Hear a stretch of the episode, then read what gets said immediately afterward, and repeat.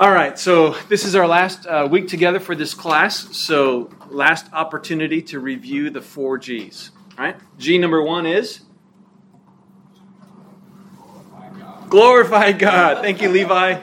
Levi to the rescue. Glorify God. Every conflict is an opportunity to glorify God, grow in Christ, and serve others. Okay?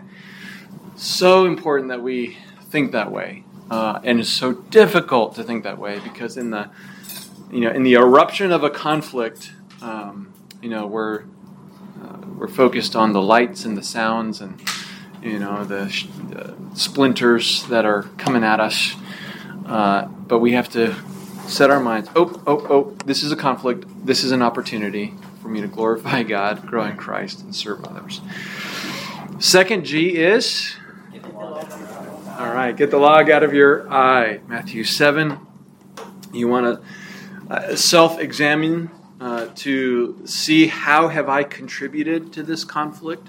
Uh, what are the desires in my heart that have risen to the level where I'm willing to fight uh, for uh, th- those desires? Um, how have I uh, spoken? How have I acted in ways that has contributed? Not that I'm responsible for their sin, I'm not, but how have I contributed to making an environment where, where we're now engaged in this conflict? Or if I haven't, if I can't think of anything, uh, even after maybe I've asked them and, and you know, humbled myself in that way, uh, I can still acknowledge that I'm a sinner in need of grace, just like them. And so uh, I can uh, just think to myself that I'm not better than this person. I'm I'm a sinner just like them, and I want to come to them with humility when when I need to confront. So then the next G is uh, glorify God, get the log out of your eye. G number three, Gently restore. gently restore, gently restore.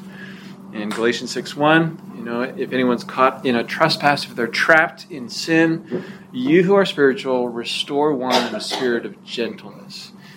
So we want to, if someone is blinded to their own sin, or they're not blinded, but they're just not able to get out of it, they're, they're struggling, we want to come alongside them and help them uh, see and, and grow uh, so that their sin can be confessed and repented of.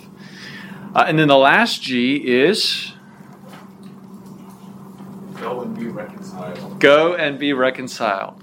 Go and be reconciled. And so that's just thinking about, okay, and now that we have confessed sin, uh, what, what do we do in response? We forgive sin.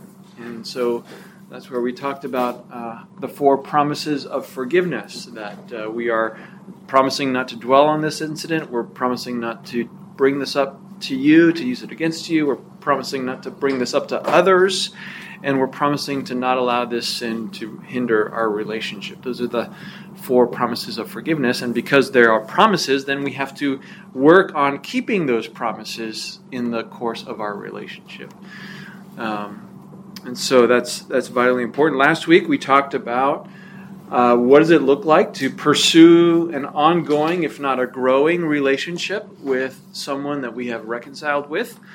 Uh, and then today we're going to talk about uh, well, what about when the other person doesn't respond? When, when they don't receive your confrontation, when they're unwilling to acknowledge their sin or they're unwilling to repent of it, uh, they're self justifying, uh, they're feeling vindicated, you know, whatever it is, they are not wanting to reconcile. What do we do? What is our responsibility?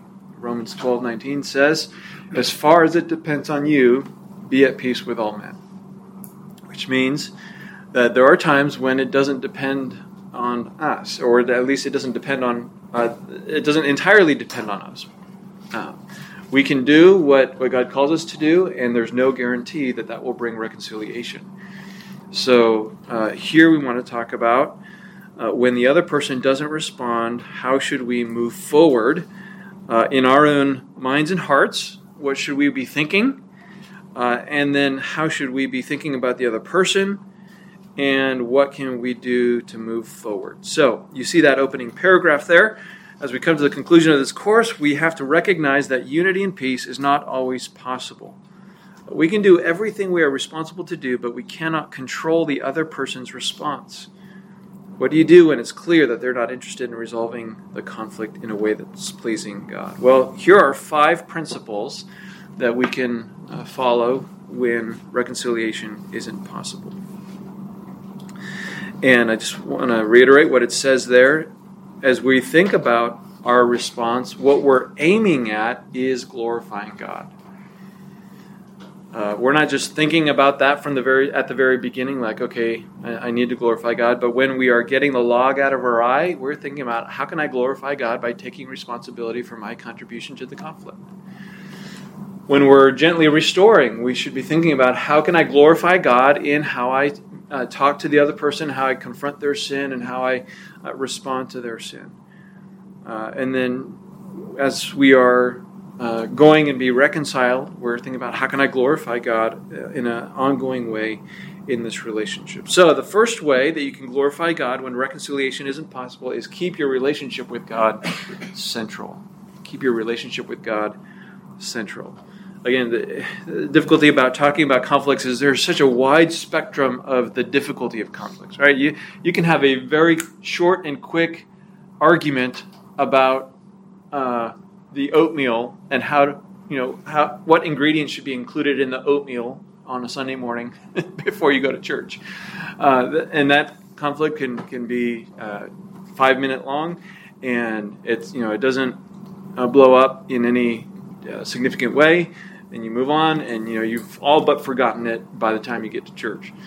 Uh, or there can be conflicts that are filled with vile speech. And um, uh, con- condemnation and tearing each other down and even violence. Uh, and then that has, of course, a deep and lasting impact on your lives and your relationships. So there's just a massive spectrum of conflicts. Uh, but uh, whether it's small or whether it's big, we want to remember that the most important thing in our life is our relationship with God. We cannot allow our conflicts to define us. You know, we understand uh, the the phrase, "Man, you woke up on the wrong side of the bed this morning."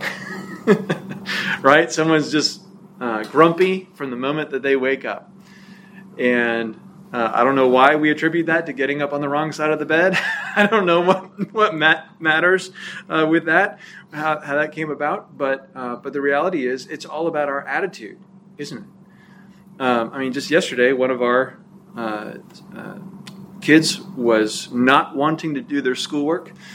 Uh, they had not done what they should have done earlier in the week, so they had a little extra to do yesterday, and so they were just sitting there with their math book in front of them, just pouting. And we're trying to tell them, listen, this is all about your attitude. Like, you know how to do this. This isn't hard. You know, it's earlier math. Um, and if you would just change your attitude, you would you still have to do it, but you'll get through it so much faster. Right? And that is so true in many aspects of life that we allow our perception of a situation to just define us and control us and determine our outlook on the day. So we we have to avoid that and as it says there, not allow our lives to be defined by anyone other than God. Which can be hard when you're in conflict with someone that you know either you're interacting with on a regular basis, and so you're feeling the the pressure and the weight of that conflict, uh, or it's just someone that's so significant in your life that uh, it, it, weighs heavily on you, and you carry that burden, uh, you know, all the time, no matter what else you're doing in your life. But as it says, your mood, your attitude, and outlook on life must reflect that God is your God, not the other person or the problem between you. All right? God is still sovereign. God is still in control. God is still good. God is still faithful. All of those things never change. And so, no matter what is going on in your relationship with the other person, uh, God is still your God. And He is the one who gives you your meaning, your purpose, your dignity, your value uh, your identity, and so you can be encouraged uh, in being steadfast in your relationship with God. So, how do you do that? Well, you maintain a dependent and growing walk with Christ by abiding in the Word, in prayer, and in fellowship with God's people. One of the things that significant conflicts can do is it kind of depresses. You can go into a mode of depression and you withhold yourself from doing the things that would otherwise cultivate a walk with Christ. I don't really feel like reading the Bible. I don't really feel like being around other people, so I don't want to go to church. I don't feel like doing this. I don't feel like doing that. That's, in a sense, depression that is stopping you from uh, drawing closer to Christ. So you want to, you know, not live based on your feelings. You want to live based on the truth of, of uh, who God is and what He's called you to do, and take those steps of faith, no matter how you feel. You know, how you feel is is not something that you can control. So it's not about, hey, snap out of it. You know, stop feeling depressed. That's not what what I'm uh, encouraging. What I'm encouraging is don't let how you feel control your response, control your behavior. Uh, work through that by doing what you know is right, uh, by drawing closer to the Lord. While this issue or relationship may be important in your life, it is not the only aspect of your life that needs attention. So be intentional about growing in the grace and knowledge of Christ in ways that are not directly related to this issue. Again, sometimes when we get in conflicts, one of the things that we do is we uh, uh, just spend all of our time thinking about that particular conflict, and uh, along with that, we'll read books about conflict. We'll uh, read uh, articles about the nature of this conflict and the character of the other person and we'll, we'll just be so focused on this one little area that everything that we do and think about and read and pray, the conversations we have with other people, it's all surrounding the, the issues of this conflict. And you know, there's there's some uh, ways in which we need to make sure that we're growing in Christ in those things and maybe cultivating a biblical perspective. But we need to be careful that we don't make that our whole focus, right? Uh, you can read other portions of Scripture that don't pertain to that. You can read other books, other articles. You can listen to other sermons. Um, and just be encouraged by other truths. Uh, that's one of the things that is a blessing about being part of a church where where we have multi, uh, various kinds of classes as well as expositional preaching, where uh, the goal is not, hey, I want to go to church to hear something that pertains to what I'm going through right now that's how a lot of um, pastors think in terms of what they're going to teach. What are people going through right now? And so, how can I help them through that? I'm not saying that's wrong or that's sinful, uh, but that's how a lot of people have been trained to then go to church to look for that. Oh, they're talking about marriage. Well, I'm a single person, so I'm going to go somewhere else for a while until they're getting on subjects that I'm interested in. Uh, or they're talking about finances. Well, I'm, I'm doing fine with finances, so I'm not really interested in hearing what they have to say. You know, there's just a mentality there. You know, it's wrong, obviously, uh, but there's a mentality there that we, we can sometimes get into. And, and the benefit of, of being focused just on the Word of God is uh, the Word accomplishes God's purposes for which He sent it, right? Isaiah 55. And what that means is that you can be listening to a sermon that has, in its main theme, nothing to do with what's going on in your life. But there's some truth in that, in, in, in the message, some statement even that's made, that the Spirit ministers to your soul and encourages you. I, I trust that's happened to many of you. That's why you love uh, the teaching of the Word of God so much. Uh, so when, I, when I'm preaching, uh, I'm not just thinking, oh man, this only applies to people in this narrow band of, of this passage. I'm thinking about, uh, Lord, use this no, no matter what people are going through in their life to bring encouragement and instruction uh, to them uh, where they're at. So, all that to say, be purposeful to expose yourself, whether through your own reading, whether through listening to teaching or reading books or you know whatever it is it, be purposeful to expose yourself to things that will encourage your soul so that you're not so focused and defined by this conflict. Because again, you are more than this conflict. This conflict, whatever it is, no matter how significant it is, is just one slice of your life. There's so much more to, uh, to focus on. So you want to keep your relationship with God central. That's how you cultivate joy. That's how you can uh, say to someone when they say, How was your week? Well, you might have had a couple really bad days because of that conflict. But you can say, You know what? It was a good week because and you may not say it, but you might be thinking, five of the other days, I was encouraged by you know other things. So um, keep your relationship with God central. The second thing is renew. The second principle to glorify God is renew. Uh, excuse me, review, renew, and redo your personal peacemaking efforts. In the interest of taking out the log, ensure that you actually have been faithful to what God has called you to do. When you confessed your contribution, was it done with humility? When you confronted them, was it done with gentleness? Don't allow pride to keep you from redoing what you feel like you've done. Um, uh, I, I, understand that we often uh, think to ourselves, I've done everything I can. I've tried everything. In fact, on our uh, when somebody requests counseling from us, we have a form that um, we haven't filled out. It's called a PDI, a personal data inventory form. And one of the questions on there is, you know, what's the problem? What is it that you're coming in to, to receive help for? And then another question is, what have you done about it? And it's um, not uncommon uh, for someone to say, I mean, it's not common, but it's not uncommon for someone to say, I've, I've tried everything. yeah, I've done everything. Or, or they'll say that to me when I'm meeting with them. And then as I'm talking to them, just to, okay, well, help me understand, you know, specifically, I come to find out they actually haven't done anything at all. or what they've done is fairly limited. And, and that's fine, uh, because then that's how I can, you know, come alongside and, and minister to them. Uh, but uh, we have to humble ourselves to say, okay, even if I feel like I've done everything I've, I should have done, let me examine even those things and say, is there anything I, I, could do more of? Is there anything that I could do differently? Can I try again? Um, is there anything else I need to confess? Uh, did I have uh, an attitude that was not helpful when I confronted their sin? Uh, or did I not listen enough? Maybe I spoke too much and I didn't ask enough questions. Uh, we need to think about those things and evaluate our efforts. And so, if you conclude that there's more sin you need to confess, or even if you sinned in the process by omission or commission, confess that to the individual.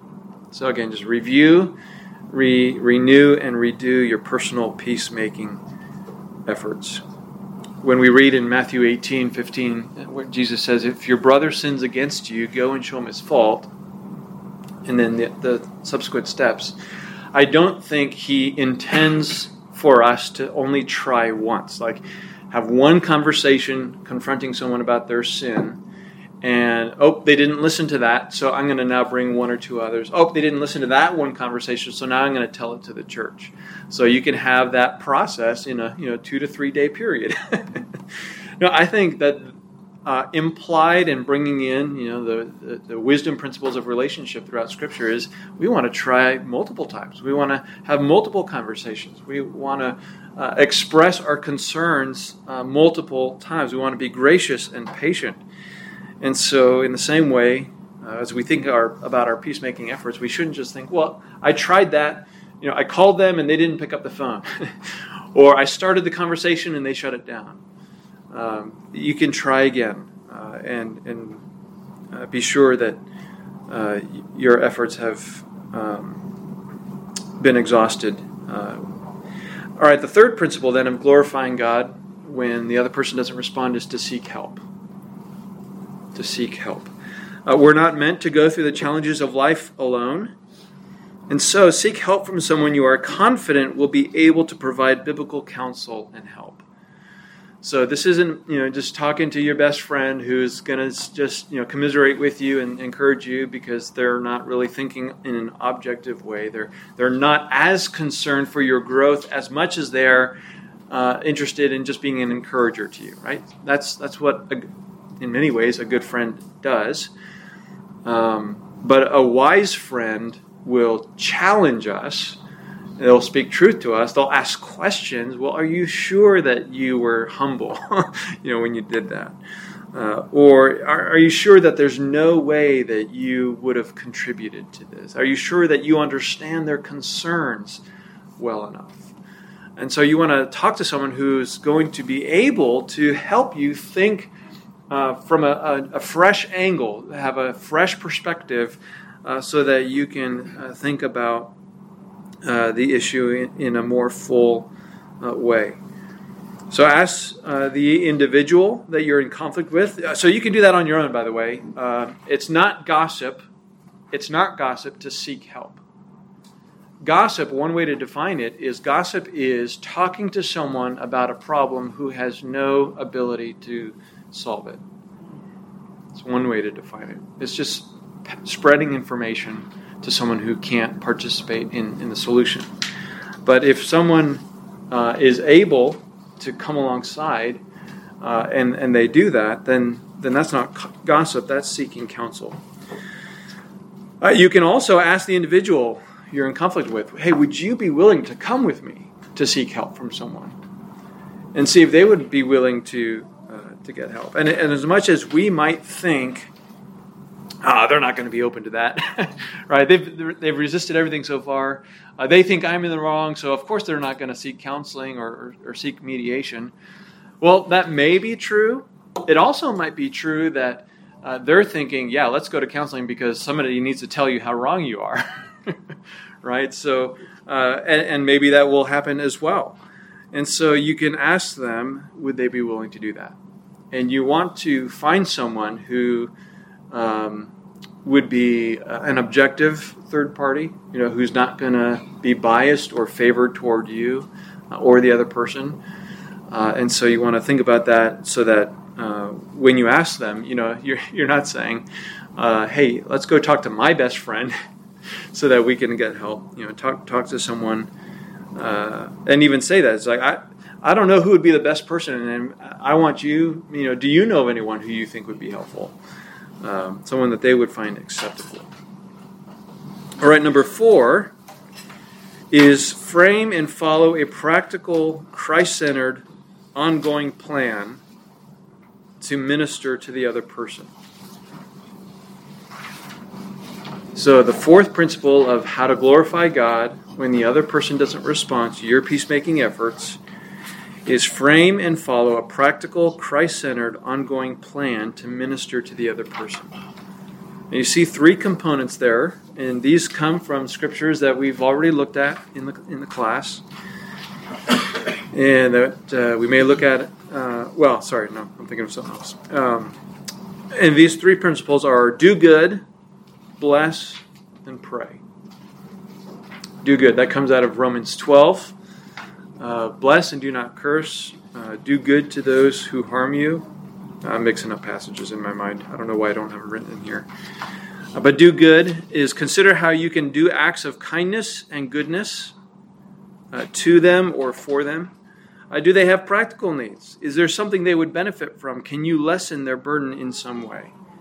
So, as you think about the other person and the, the situation of their life, the circumstances of their life, maybe the trials they've been going through, or uh, things that are going on, how can you do kindness to them? How, how can you uh, meet needs? You know, Romans 12, uh, 21 or 20, whichever it is. If your enemy's hungry, feed him. If he's thirsty, give him a drink.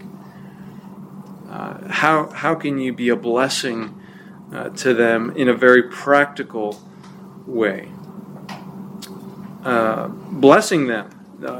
Doing good is actions. Blessing here is more the idea of, of a verbal or just a, a written expression of goodness. Uh, find ways to speak words of kindness, grace, and encouragement. Uh, write them a card for their birthday or other noteworthy events. Uh, show them that you are interested in their good, that, that you value them as a person, that you care about them in the totality of their life. You know, if if they have something that uh, happens that's a blessing in their life, encourage them with that. Rejoice with those who rejoice. In fact, um, if you have a Bible, you can go to Romans 12. And in that passage, though we typically use the, the phrase rejoice with those who rejoice and weep with those who weep in the context of just life in the church in a general way, the reality is uh, this is uh, Romans 12 15 uh, it's in the context, both before and after. Uh, it's surrounded by the context of how do you respond to people who are sinning against you, who are persecuting you, people who are your enemies. I mean, verse 14, bless those who persecute you, bless and do not curse. And then you get verse 15, rejoice with those who rejoice and weep with those who weep. Uh, and then verses 16 and 17, uh, all the way down to the end of the chapter, talking about how do you, again, deal with those who are uh, actively against you. And so, uh, be mindful about what is going on in their life. How can you rejoice with them? You know, big things, small things. Uh, how can you weep with them? You know, is there some loss that they experience? And you write them a note, you know, that you're praying for them, that you're grieving with them. How can you bless them? So you want to do works, uh, actions of goodness. You want to speak words or write words of blessing. Uh, and be purposeful in those things. And then, third, pray. Ask the Lord to work in their heart to restore them to Himself and to you and to glorify Himself in their life. Don't just pray, God, help them to see how wrong they are. right? Help them to see how much they've hurt me. Um, remember how we talked about that uh, when um, when God forgives us, He doesn't listen to the prayers of others when they pray against us because of our sin. Well, if the person you're in conflict with is a believer, uh, in a sense, that's true of them as well. And so uh, you want to pray uh, for God to, to work in their life, to grow uh, Christ in their life, to glorify Himself in their life. Um, and, and you want to seek their good before God. Uh, if they're promoting evil and seeking to harm you, so this is they're actively sinning against you, it is right to ask the Lord to prevent them from accomplishing their plans and to remove their strength and to distort their counsel.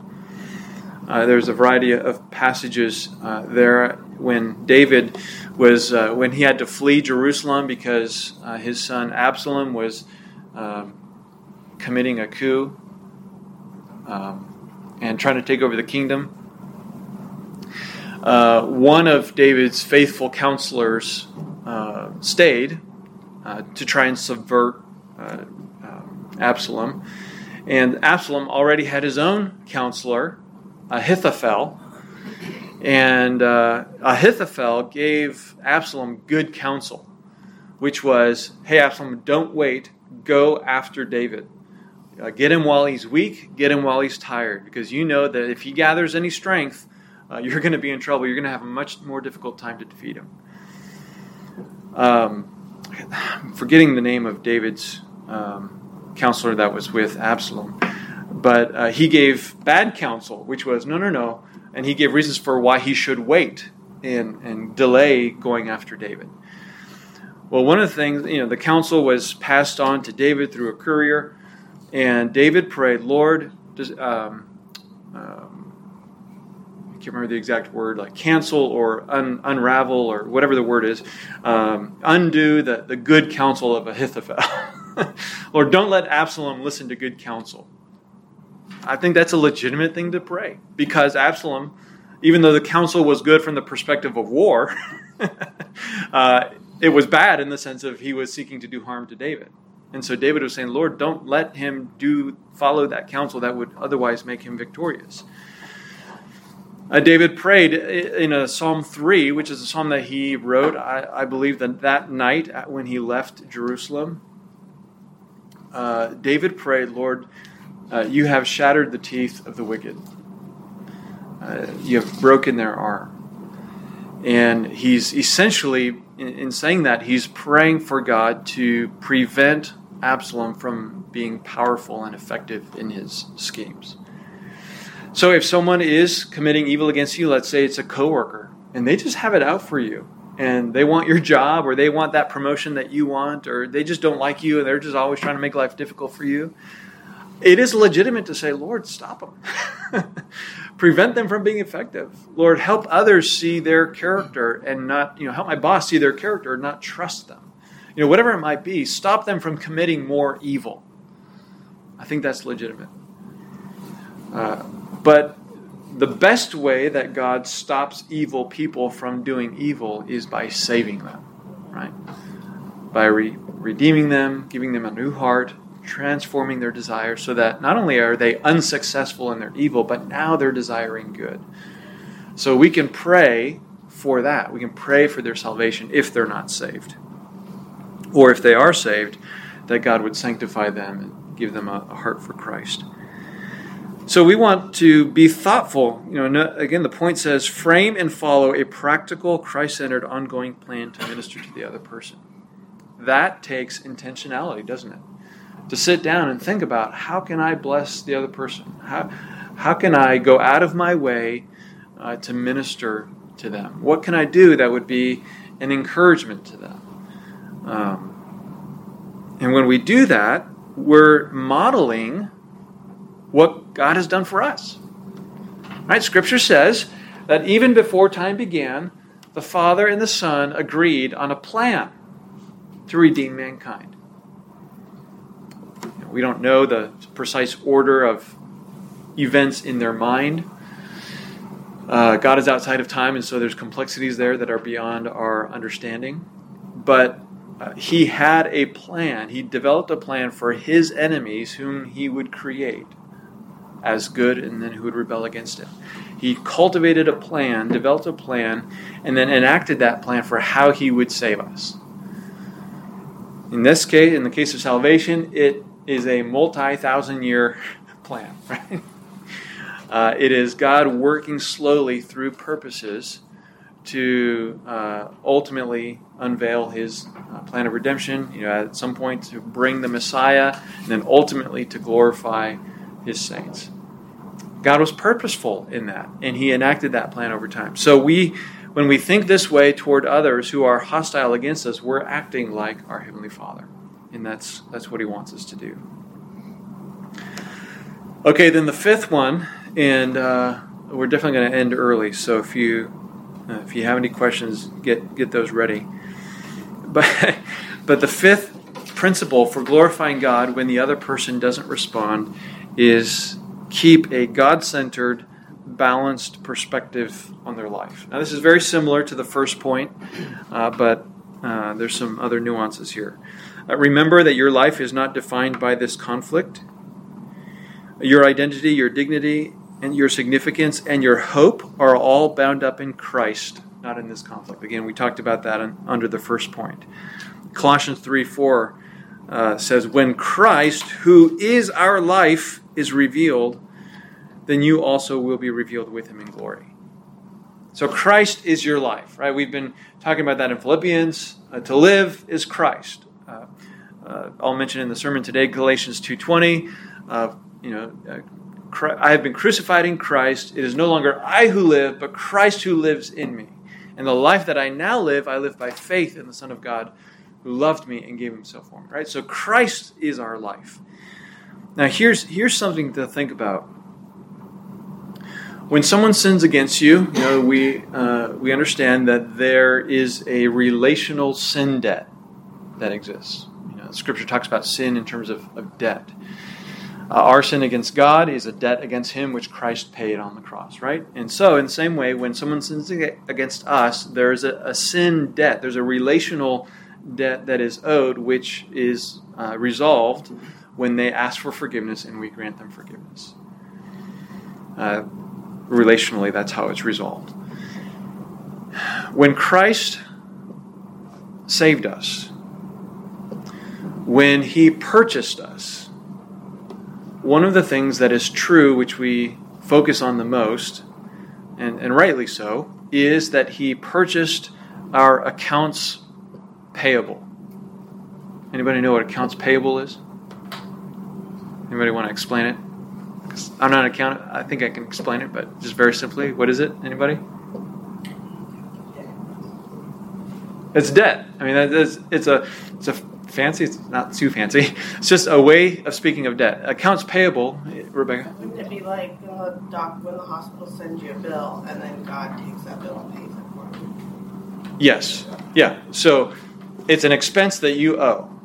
Uh, and that's usually what it is in a business. That it's the business expenses that you know often, uh, unlike consumers, where we have to pay it right then, and sometimes we do that with a credit card, but we have to, you know, the, the merchant wants the money right away. with businesses, they often do business on the basis of um, now this term I'm not sure what it is, but where there's a delayed payment, and so there will be like a net 30 or a net 60 or a net 90, uh, where you have 30 days to pay this bill, you have 90 days to pay this bill. I took accounting in college, well, you know, 20 years ago, but anyway, uh, so th- so when you have a bunch of those bills, uh, that's your accounts payable. These are the things that you have to pay. All right, I'll use another analogy. That's your tab. I won't say anything more than that. uh, so uh, when Christ purchased us at the cross, he paid our debt. He emptied out the bin or the folder or whatever of our accounts payable. He also, this is where we have to think a little bit, he also paid, or sorry, uh, when he purchased us, he also purchased our accounts receivable. So if accounts payable is this, the, the debt that we owe to others, what's accounts receivable? What people owe to us. Right? We, maybe we've lent out money or we, we've sold a product and we're waiting to receive that money. Well, when someone commits a, a sin against us and they have a sin debt that now they owe to us, because of Christ's work on the cross, because he's purchased us, he's the new owner of our business. That debt is no longer ours. That debt now belongs to him. That accounts receivable debt. And so, even though there's still there's still a relational component, you know, that needs to be resolved, the reality is uh, the debt itself is Christ's to deal with not ours. And so, as much as we want, hopefully, to resolve the relational uh, dynamic that's broken, uh, we have to remember that this, because this is Christ's debt that is owed to Him, He is the one who has the right and the authority and the responsibility to do whatever He wants to do with that debt. If Jesus wants to, He can call that debt meaning he can demand that that person pay that debt back. If he chooses, he can send that person to debtor's prison, hell. Or he can choose to forgive that person's debt and not have them pay it in any way. That's his choice because he's the one who owns that debt because he has purchased us. So what belonged to us no longer belongs to us, now it belongs to Him. And so, because of that, we are now freed where it's not our responsibility anymore to deal with that debt. So, when someone sins against us, putting this all together, when someone sins against us, as much as we ought to pursue, you know, resolving the relational uh, brokenness and being reconciled, uh, we have to remember that the debt that they owe is actually owed to Christ and not us. Now, that helps relieve some of the angst of, man, they have hurt me so bad, they need to pay for their sin. I don't, I don't mean that in an angry way, I mean that in a sorrowful, grieving, I'm so pained by their sin kind of way. That's an understandable and a real feeling. But how we can help work through that emotion is Christ is going to deal with that debt. And because he's perfectly just, he's going to deal with it perfectly justly. Okay? That all stems out of Christ is our life. Our life belongs to Christ. And so when there's no resolution, when the person doesn't respond to our peacemaking efforts, we can say, Christ, this is yours to deal with. This is your problem, not mine. Right? Sometimes you get into a situation and you just want to say, uh, "Not my problem. I don't want to deal with that." You know, you walk into a room where you know kids are fighting or coworkers are arguing or whatever. You're like, "I'm stepping out of here." we can do that, in a sense, if we've made the efforts that Christ has called us to make, and they're not responding. We can say, "Christ, this is not my problem anymore." So I'm not going to get uh, depressed. I'm not going to allow this to tear me down, to define me. This is this is yours, all right? Okay, remember then the next point. Remember that in the sin cursed world, God's people will be sinned against, and God's people will sin. The presence and consequences of sin proves that God's word is true and must be followed. So don't allow the sinful choices of others to diminish your view of God, His word, and the church. I don't know if you've known of others who've thought this. I don't know if you've thought this, but I have seen and known you know, friends, people that I, I know who are sinned against by believers, and as a result, their response is, well, if that's what church people are like, I don't want to be part of the church. What's, what's the point? Well, whatever their sin was, it just validates the truth of Scripture that we're sinners, that we're sinners in need of grace and forgiveness. And so uh, we shouldn't say, well, forget this you know, Christianity thing. You know, these Christians are just like everybody else. Yeah, yes, we are. You know, the hope is, though, that uh, with God's help, we can work together to overcome. We can acknowledge our sin, call it what it is, and work through it and overcome it to the glory of God. So, so don't allow the sin that is committed by another believer, by a leader, by a pastor, to say, well, forget church. You know, this church is full of sinners. I'm not going there anymore.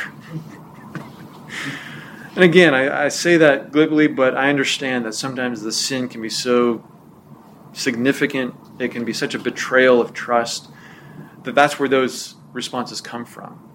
And so, again, those are real emotional responses, but we have to remember I don't know.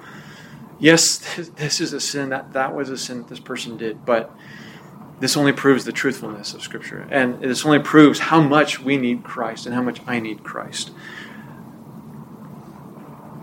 Galatians 6, 7, and 9 says, Do not be deceived. God is not mocked. For whatever a man sows, this he will also reap. For the one who sows to his own flesh will from the flesh reap corruption, but the one who sows to the Spirit will from the Spirit reap eternal life. Let us not lose heart in doing good, for in due time we will reap if we do not grow weary. There's a variety of ways we can think about this in the context of, of what I was just saying, but uh, if, for example, uh, we respond in a way that's running away from the conflict, saying, Well, I don't want anything to do with the church or God or whatever, we're sowing to the flesh. We're having a fleshly response to the situation. And we will reap the consequences of that in our own life. You know, it could be that we will have proved that we were not a believer to begin with if we ultimately and finally reject Christ. It could be that we cultivate a pattern in our life of not dealing with conflict biblically, and so we you know just perpetuate that and, and continue that in our life, and that reaps all kinds of consequences. Uh, and so we really want to think carefully to I want what I want to reap, or sorry, what I want to sow is godliness, righteousness, Christlikeness. I want to sow the seeds that will help me grow in Christ in this situation, as difficult as it may be, as hard as the ground is to overturn and, and plant in. He says, Do not lose heart in doing good. If you honor the Lord, if you pursue Christ in, in following these principles in His Word, you will reap a reward if you do not grow weary. So keep, keep pursuing Christ. The third point there is remember that Christ came the first time to rescue us from the penalty and power of sin and at his second coming, he will rescue us from the presence of sin. The suffering we experience at the hands of others is painful but temporary, but we must keep our hope on eternity where sin does not exist. I'll talk about a little bit of that in the sermon uh, today from Philippians.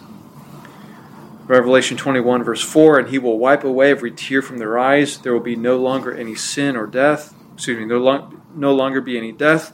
There will no longer be any mourning or crying or pain the first things have passed away. So, as we are struggling with this broken relationship, with the pain of, of what has been done to us, we can set our minds on eternity and say, one day this will be over.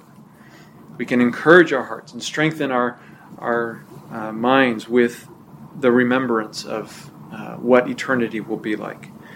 That one day sin will be gone and this isn't going to last forever.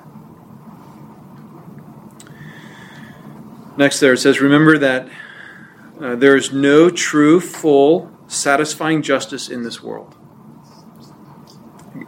God will completely and ultimately accomplish justice at the end of time and will receive, uh, and all will receive what is due. Right? Um, if you've had any engagement with the justice system, uh, you know it's unjust. I mean, it's it's unjust because it's developed and conducted by sinners. And so, even if someone, humanly speaking, gets away with their sin, if it's a crime, you know, they, they steal money, they steal a possession, um, you know, you're taken advantage of, you know, whatever it is, and there, there's criminality there, and everything in you wants to say they need to get caught, they need to get convicted, and it doesn't happen. You can say in your heart, even if they did get the fullest consequences that mankind can bring, that is not full justice. Right? That's not satisfying justice. The only satisfying justice is the justice that God will bring on the final day. Revelation 21, 6 and 7 says, He who overcomes will inherit these things, and I will be his God, and he will be my people, or uh, he will be my son. But for the cowardly and unbelieving and abominable and murderers and immoral persons and sorcerers and idolaters and all liars, their part will be in the lake that burns with fire and brimstone, which is the second death. Uh, we've said it before some get justice, this kind of justice, some get grace, no one gets injustice. So set your mind on that, that uh, the lack of justice in this world should not discourage you. It should remind you that only God's justice uh, will satisfy and it will come to pass. And if you really take the time to think about it, the fact that all of those kinds of people and anyone who is apart from Christ will have their part in the lake that burns with fire and brimstone forever and ever. If you really think about that, I think that should cultivate compassion in you because of the horror of that justice. We should want more than anything for those who've sinned against us, even those who've done egregious sins. We should want them to not be in hell forever and ever, but rather be forgiven just like we are if we're in Christ. So we can be comforted, certainly, by the reality of God's justice, but it should also uh, increase our compassion and mercy for that person if they are uh, living in unrepentant sin and, and in danger of eternal hell. So, there are the five principles of how to glorify God uh, when the other person doesn't respond. Uh, I just want to point out that in the, I don't know if it got, inc- did the last page of resources get included? So, on the last page there, there's recommended resources. Uh, there's a number of really helpful books. I just want to commend to you. Uh, the uh, let me just make a comment about them. Uh, Help! I'm in a conflict. That's a small booklet uh, that can just be an introductory uh, resource. I, I, use that sometimes uh, just to get things started in a mediation or, or a reconciliation process. Uh, the book Pursuing Peace by Robert Jones is really the book that I use to outline this larger this class because of the, the structure of the book fit really well with the uh, Growing Disciples quarterly system. Uh, so that's a helpful book. Um, but that book depends very heavily on The Peacemaker by Ken Sande. And uh, the, the four promises of forgiveness, the four G's, the seven A's of confession, uh, and a number of other principles all come from Ken Sande's book, The Peacemaker. Super, super helpful book. Uh, it's helpful not only because of the principles, but he gives a lot of um, you know analogies of stories that really help you see the principles, how the principles work out. So I highly recommend that book. Uh, there's Peacemaking for Families, which is just applying all of those principles in the family context. So, uh, and I, think there's a variety of other, like Peacemaking for Women and Peacemaking for Babies and you know, things like that. So, um, but those are all helpful. Peacemaking for dummies. Yeah, Peacemaking for Dummies, I'm sure.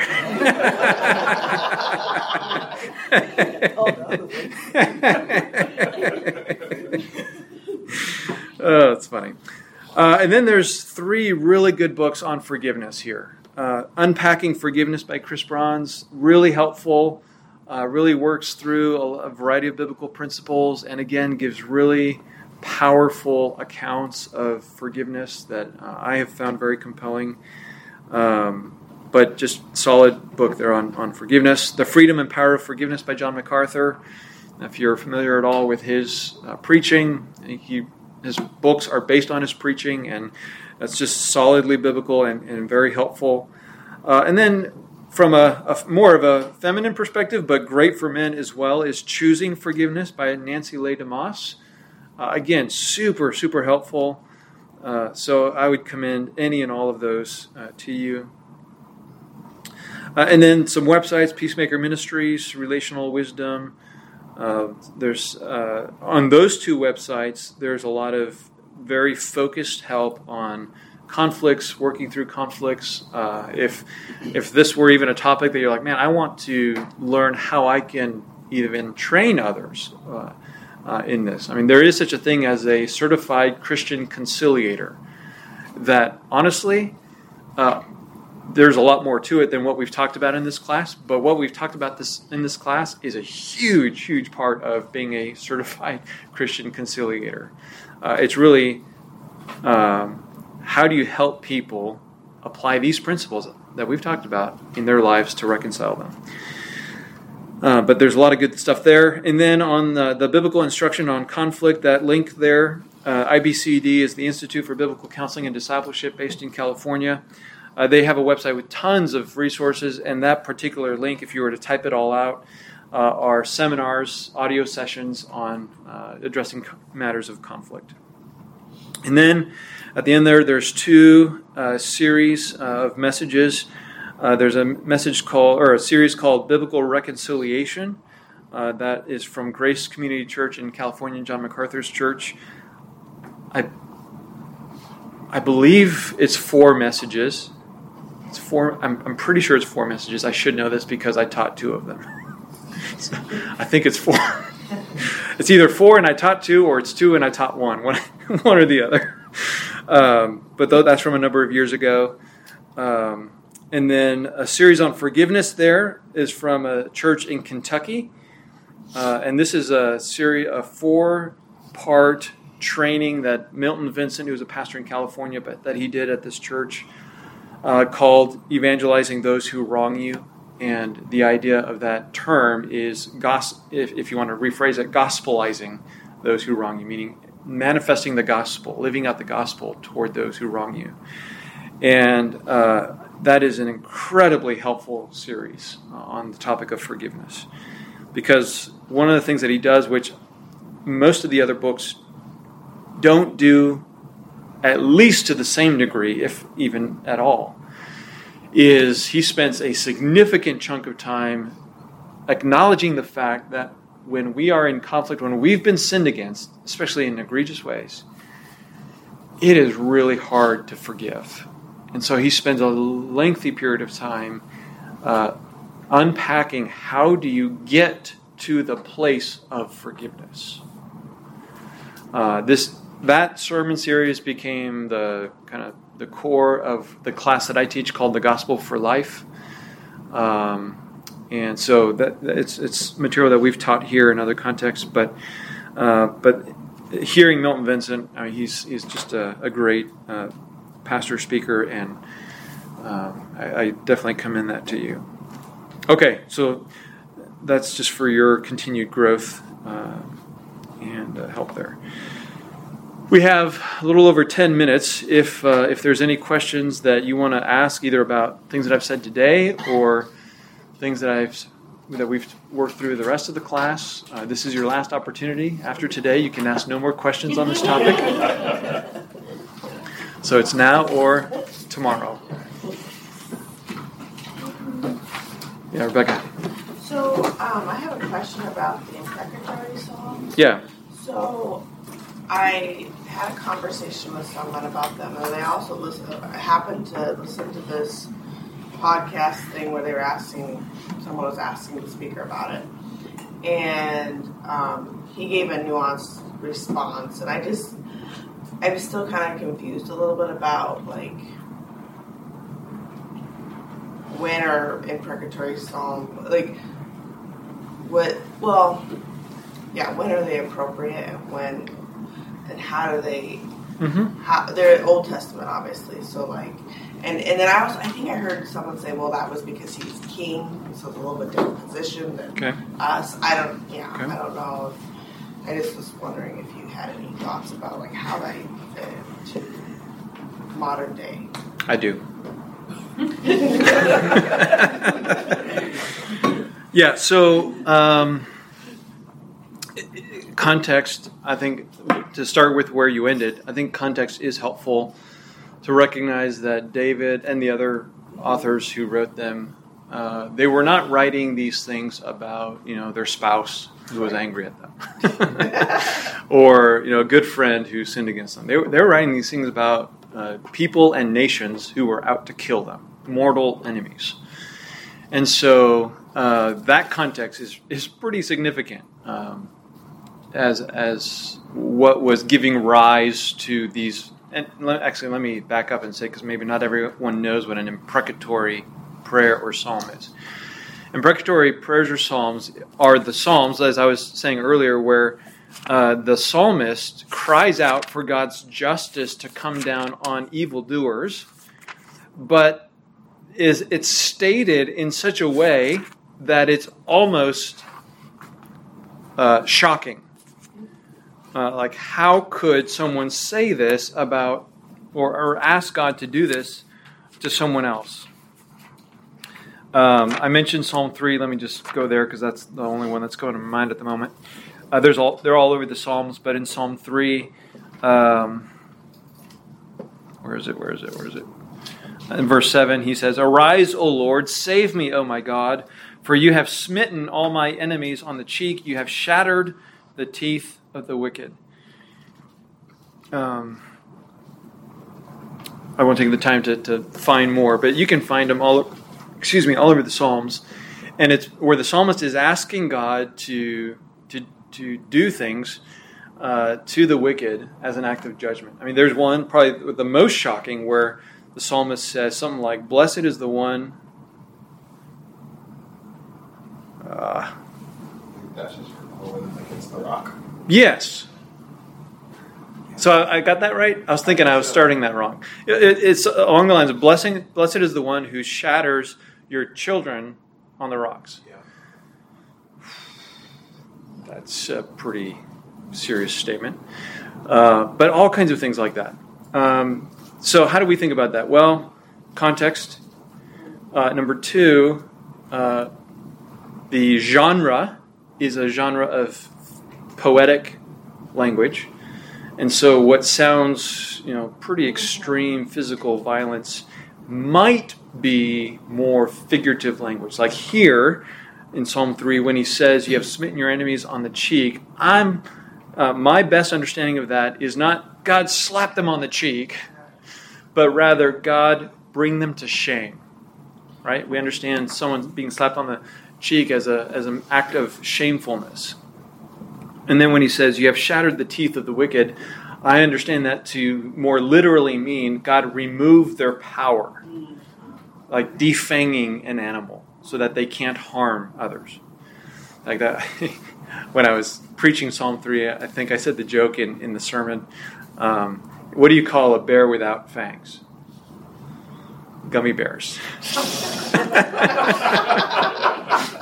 I promised myself I'd never do that again in a sermon, but this is not a sermon. So there's a dad joke for you, right?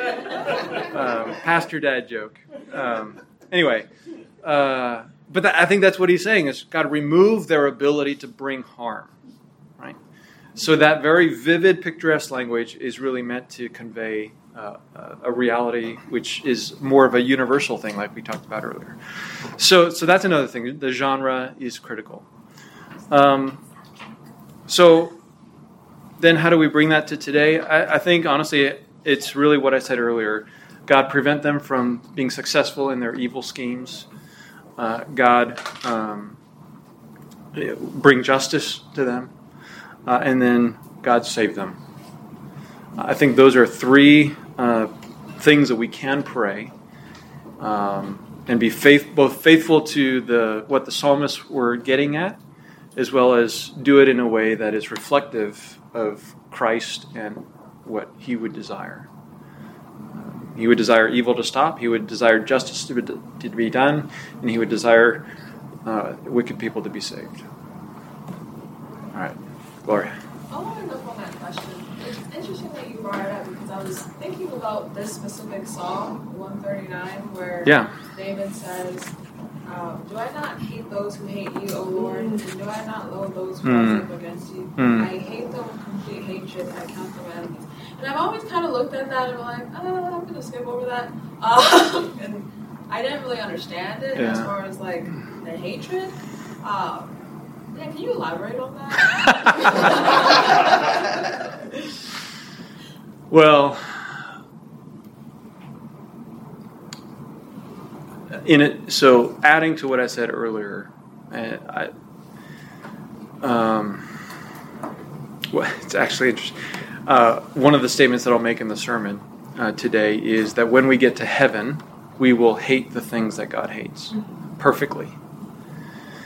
Because uh, God does hate things, right? There's passages where he says these are the abominations of the Lord, things that God abominates.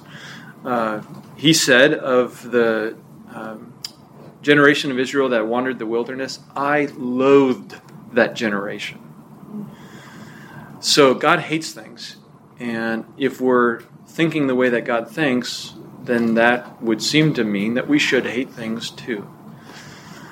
Um, and I I think that that is where we can understand the principle of righteous indignation.